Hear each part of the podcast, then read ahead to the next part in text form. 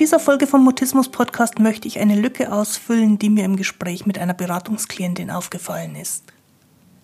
Wir haben darüber gesprochen, wie neue Kommunikationserfahrungen für ihre Tochter möglich werden und ich habe, wie ganz oft, zu einem Experiment geraten und im gleichen Atemzug davon abgeraten, das als Training zu verstehen. Als ich dann nach dem Gespräch der Mutter zu diesen Überlegungen noch eine Podcast-Folge empfehlen wollte, habe ich festgestellt, dass es bisher noch gar keine gegeben hat. Aber jetzt.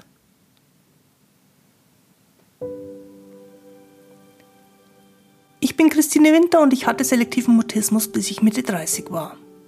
Heute unterstütze ich andere beim Mutismus verstehen, die Erwachsenen, die ihre Sprechblockaden hinter sich lassen wollen, die Eltern von mutistischen Kindern und natürlich auch die Profihelfer.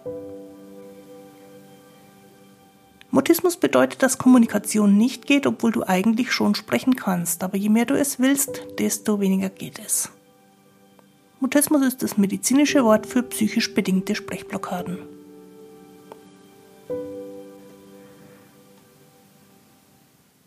Grüß dich und schön, dass du da bist. In dieser Folge vom Mutismus Podcast spreche ich über Therapie, die aus Übungen und Aufgaben zusammengestellt wird, und ich stelle dir meine Arbeitsweise vor, die nicht üben, sondern experimentieren als Kerninhalt hat. Und das wird uns dann zur Frage führen, worin denn jetzt genau der Unterschied besteht. Los geht's, lass uns über Sprechblockaden reden. Nicht nur wenn es um Mutismus geht, besteht Therapie häufig aus Übungen. Also aus Aufgaben, die man wiederholt durchführt und die man richtig machen muss. Meistens steckt da auch noch mit drin, dass wenn man sie falsch macht, sie nochmal wiederholt werden müssen. Falls du jetzt mit Therapie nicht so vertraut bist und dir das irgendwoher bekannt vorkommt, beispielsweise Schule wird ganz ähnlich konstruiert. Gibt was Vorgegebenes, eine Matheaufgabe, die man machen muss und dann wird kontrolliert, ob man sie richtig gemacht hat. Und solange man sie noch nicht richtig macht oder noch nicht ausreichend oft richtig macht, gibt es immer wieder denselben Typus von Übungen. Vielleicht sogar die gleiche Übung, die man nochmal wiederholt. Und weil uns das so geläufig ist, aus der Schule, aus der beruflichen Ausbildung, vielfach auch aus dem Studium, also auch Hochschulausbildung, hat oftmals dieselbe Idee. Weil uns das so geläufig ist, wird es nicht nur nicht in Frage gestellt, sondern es wird manchmal sogar erwartet, mit der lustigen Konsequenz, also mit der aus meiner Sicht lustigen Konsequenz, dass man als schlechter Helfer kategorisiert wird, wenn dieses Einfordern von richtig gemachten Aufgaben nicht passiert.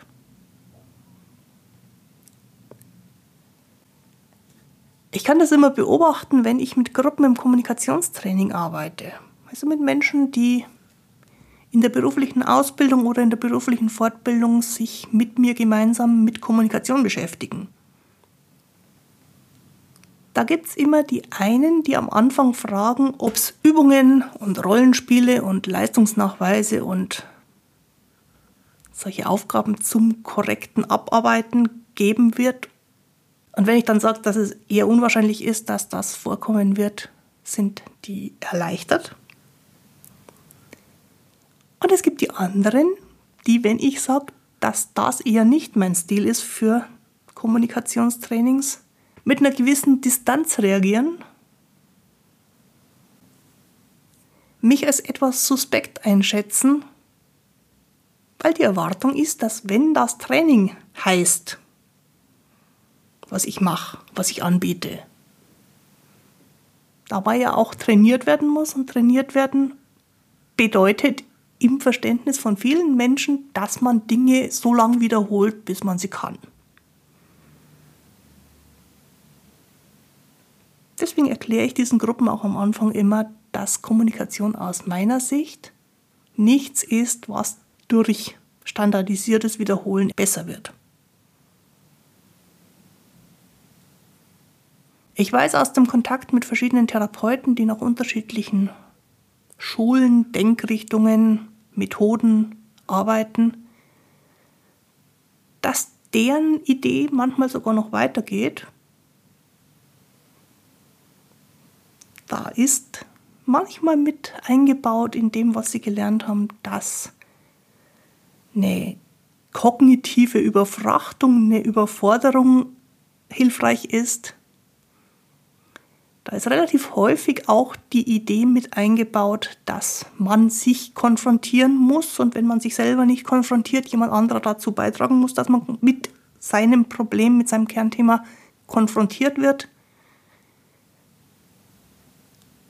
Da ist ganz oft die Erwartung, dass wenn jemand einmal geschafft hat, sich zu dem bisher schwierigen Verhalten zu überwinden, das Problem weg ist.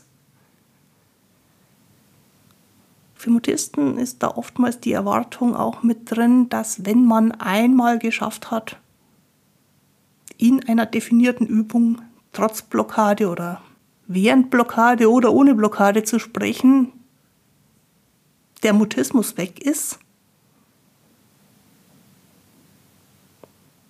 Und alles das darf man gerne kritisch sehen. Und hinterfragen und auf die Probe stellen, sich überlegen, ob man das nicht alles auch anders sehen könnte.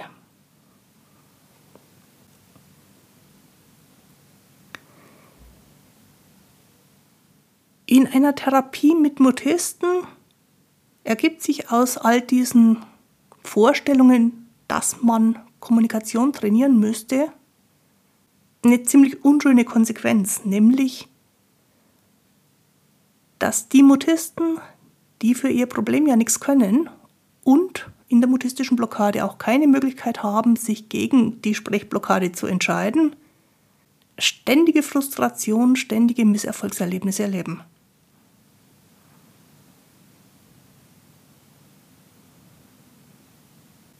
Das ist der Punkt, an dem für mich das Ganze als ehemals Betroffene, für mich auch als Helferin, die jetzt schon einige Jahre Mutisten und deren Helfer und deren Eltern unterstützt, diese Denkweise keinen Sinn ergibt.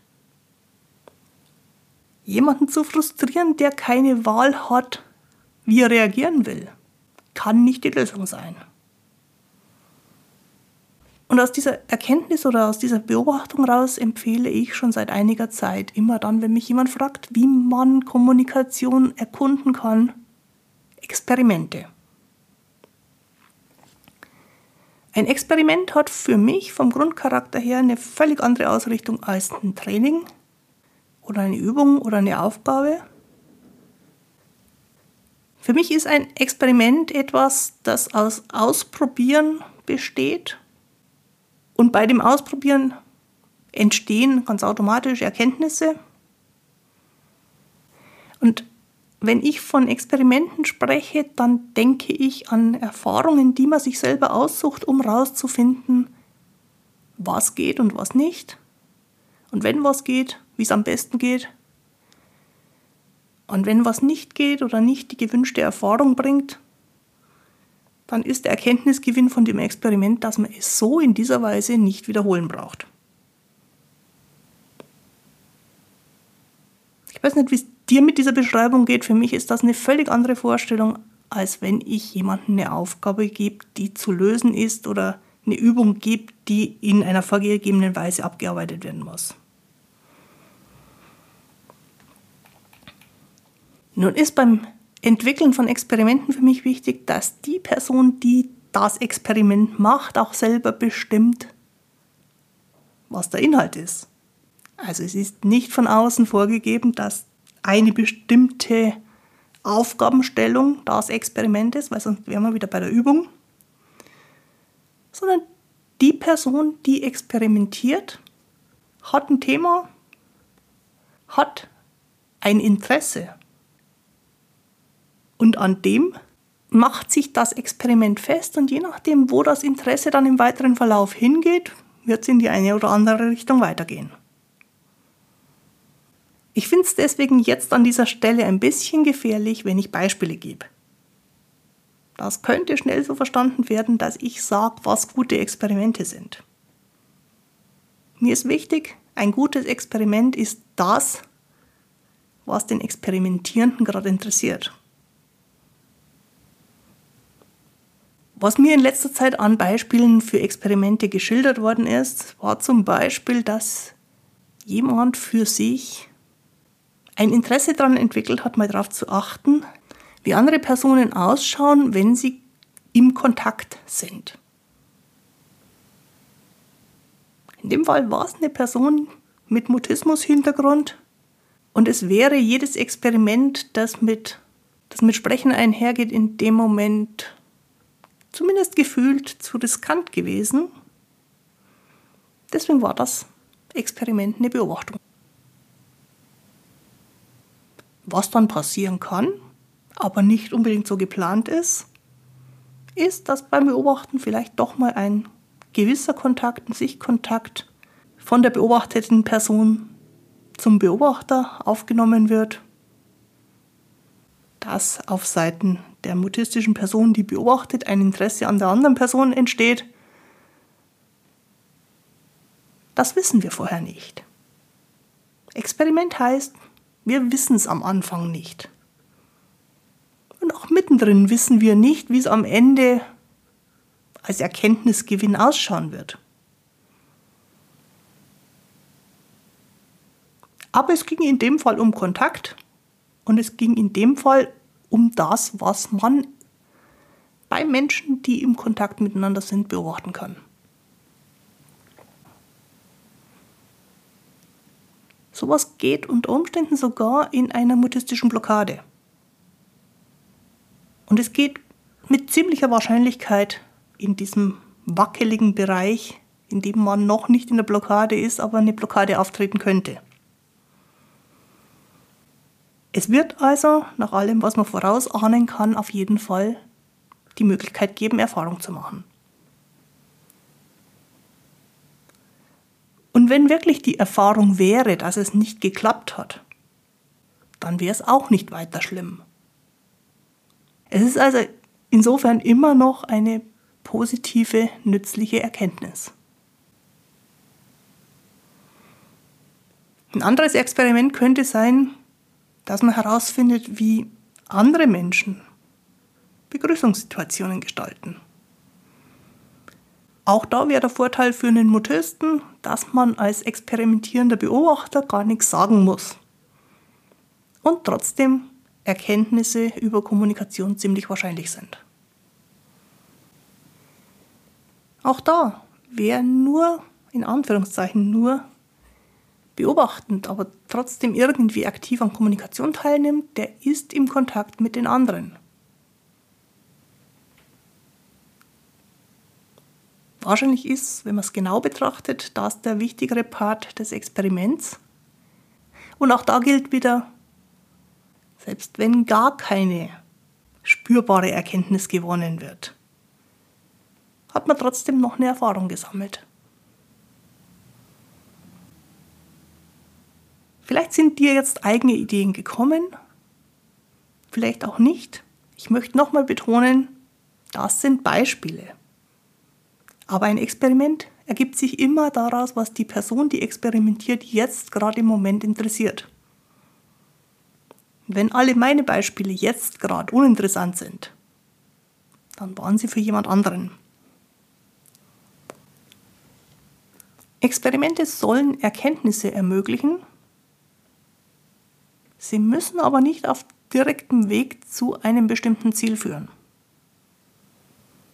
Beim Experiment ist sozusagen der Umweg durch irgendwelche interessanten und abwechslungsreichen Landschaften das Ziel.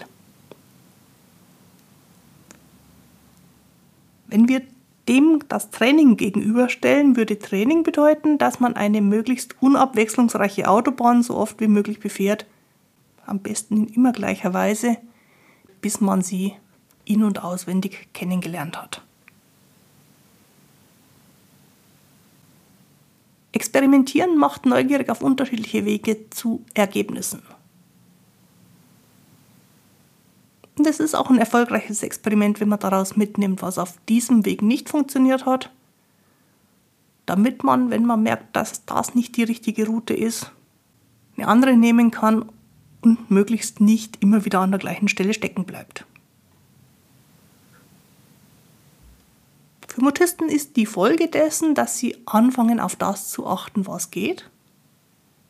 Und im besten Fall ist es ein mehr oder weniger zufälliges Ergebnis der Experimente, dass sie herausfinden, woran sie schon vorher merken, wenn es kippelig wird, wenn es unsicher wird und sie in eine Blockade geraten könnten.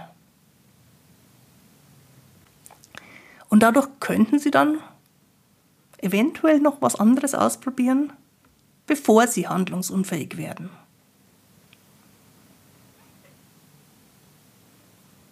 Das erste Ergebnis daraus ist, dass eine Lust am Ausprobieren entsteht. Das zweite, dass sie herausfinden, wie sie ohne Blockaden durch Situationen kommen, in denen sie früher abwarten mussten, bis die Blockade sich von selber löst weil keine andere Option bestanden hat. Um das bisher Gesagte nochmal kurz auf den Punkt zu bringen. Wiederholtes Üben und Eintrainieren von gleichförmigen Situationen hat immer wieder das Risiko des Scheiterns und wird dann sehr frustrierend, wenn nicht geht, was erwartet wird. Für solche Übungen oder Aufgaben gibt es ein erwünschtes Ergebnis und damit einhergehend logischerweise unzählige unerwünschte Ergebnisse.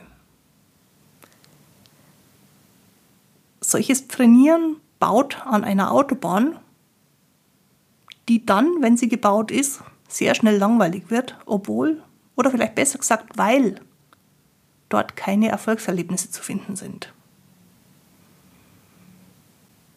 Training unterdrückt ein Stück weit die Neugier, die alle Menschen haben, sobald es was rauszufinden oder zu entdecken gibt. Im Gegensatz dazu bietet Experimentieren dieses Herausfinden ganz gezielt an.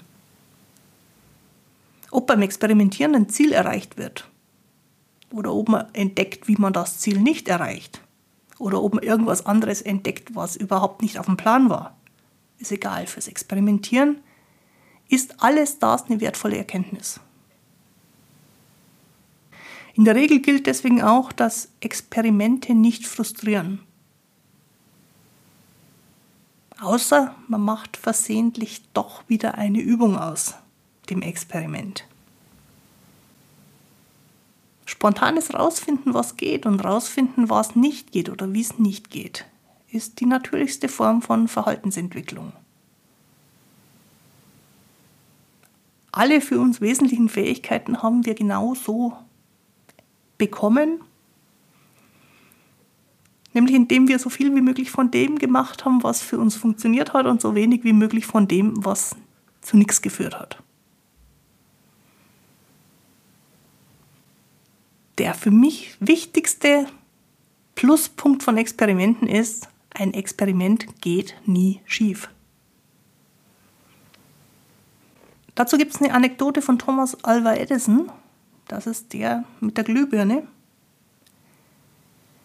Und man sagt ihm nach, dass er 10.000 Experimente machen musste, bis die Glühbirne, die er dann später patentiert hat, so war, wie sie patentiert worden ist.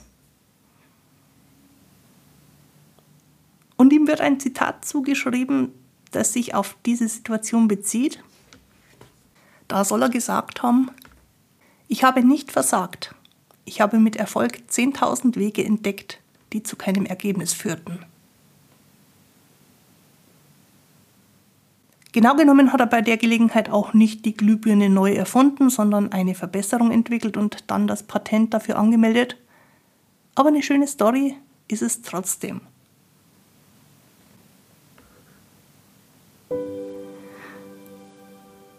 Lass uns über Sprechblockaden reden, sage ich immer am Anfang des Podcasts. Aber wenn ich nur rede und du immer nur zuhörst, dann ist das doch sehr einseitig. Ich finde es wichtig, dass wir miteinander über Mutismus ins Gespräch kommen und unsere Erfahrungen austauschen und gemeinsam immer mehr davon verstehen. Und daher gibt es meine Online-Workshops, die in einer überschaubaren Gruppengröße als Gesprächs- und Lerngelegenheit für alle offen sind, die diesen Austausch mögen. Der nächste Online-Workshop findet vom 6. bis zum 8. Oktober statt und wendet sich unter dem Titel Mutisten verstehen und unterstützen an alle, die mit Mutisten zu tun haben, vor allem die Eltern. Wir werden darüber sprechen, was die mutistische Blockade ist. Wir werden auch darüber sprechen, woran man als Außenstehender, als Helfer erkennen kann, dass eine mutistische Blockade droht. Wir finden individuelle Lösungen. Wir finden vielleicht auch Gelegenheiten, um selber Experimente zu machen. Und ich freue mich, wenn wir uns dann sehen und sprechen. Mehr zu diesem Termin oder auch zu später stattfindenden Workshops und die Anmeldemöglichkeit findest du unter christine-winter.de-workshop.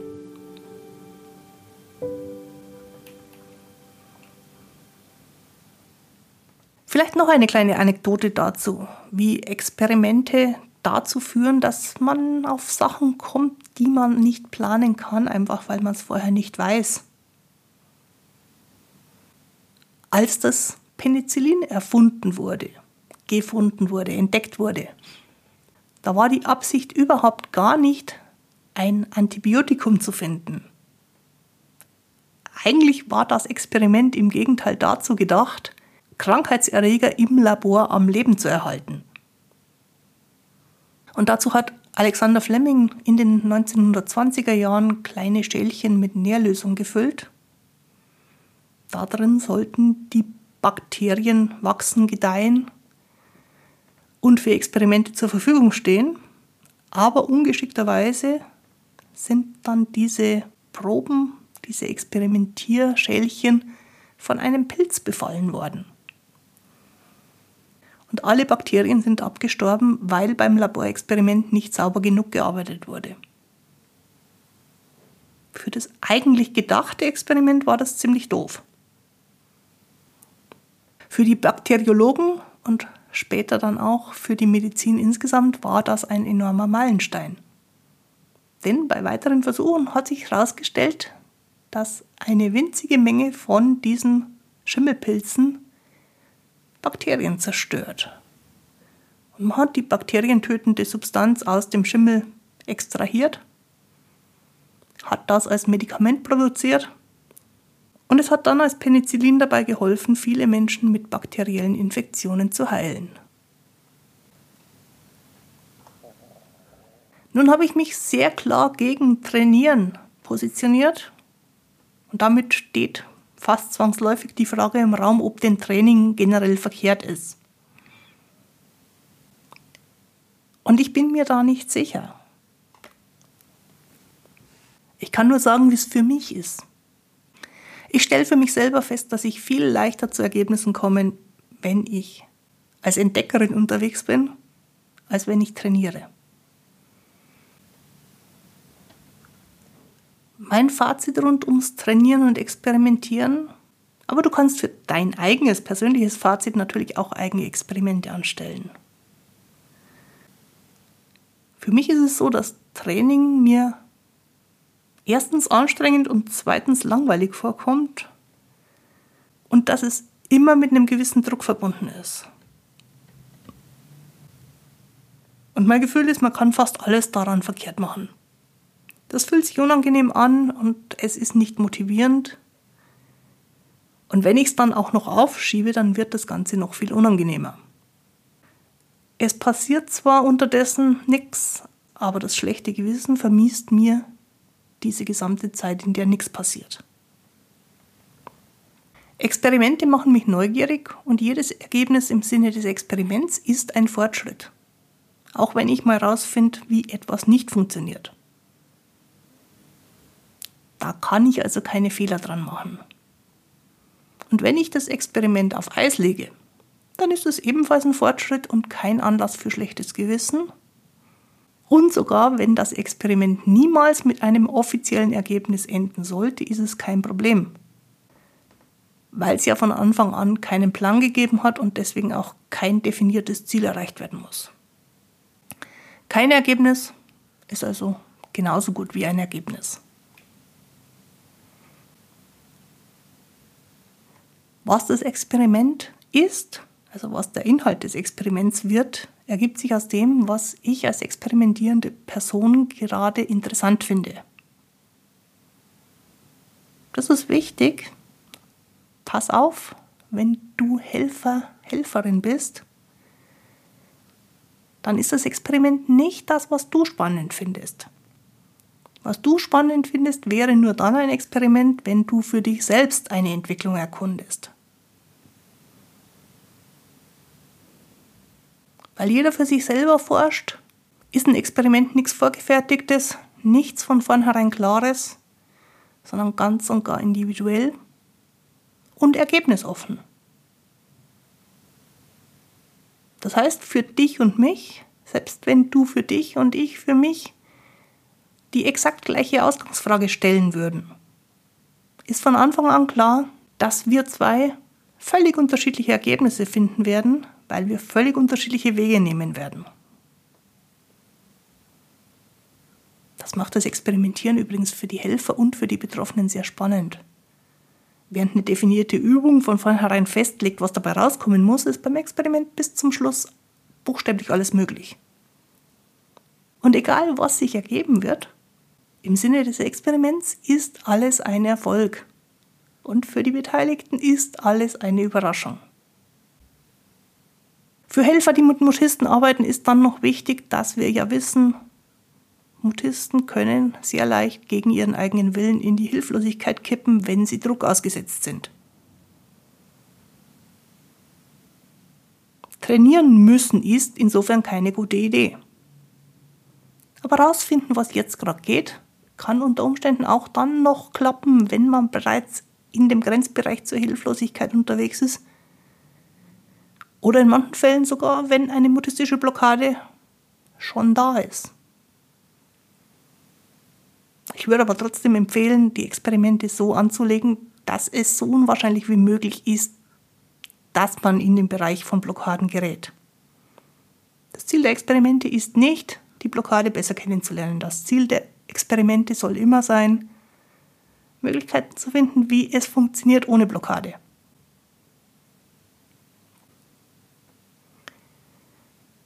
Wichtig ist, ein Experiment ist immer nur für jetzt für jetzt im Moment zur Frage, die jetzt gerade interessant ist.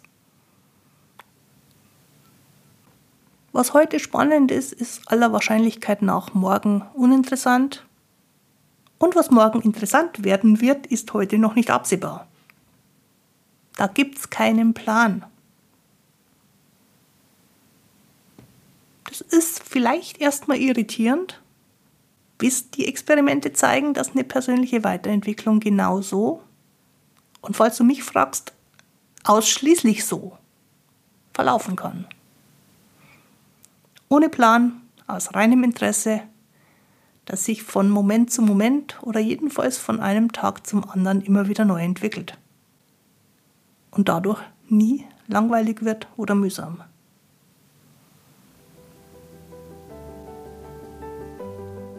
Alle Podcast-Folgen und meine Kontaktinformationen gibt es auf meiner Internetseite christinewinter.de-mutismus-podcast.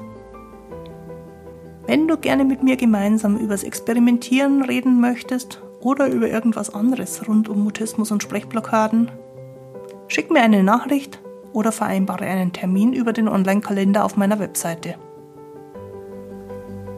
Jetzt wünsche ich dir eine gute Zeit. Bis zum Wiederhören. Tu dir gut Deine Christine Winter.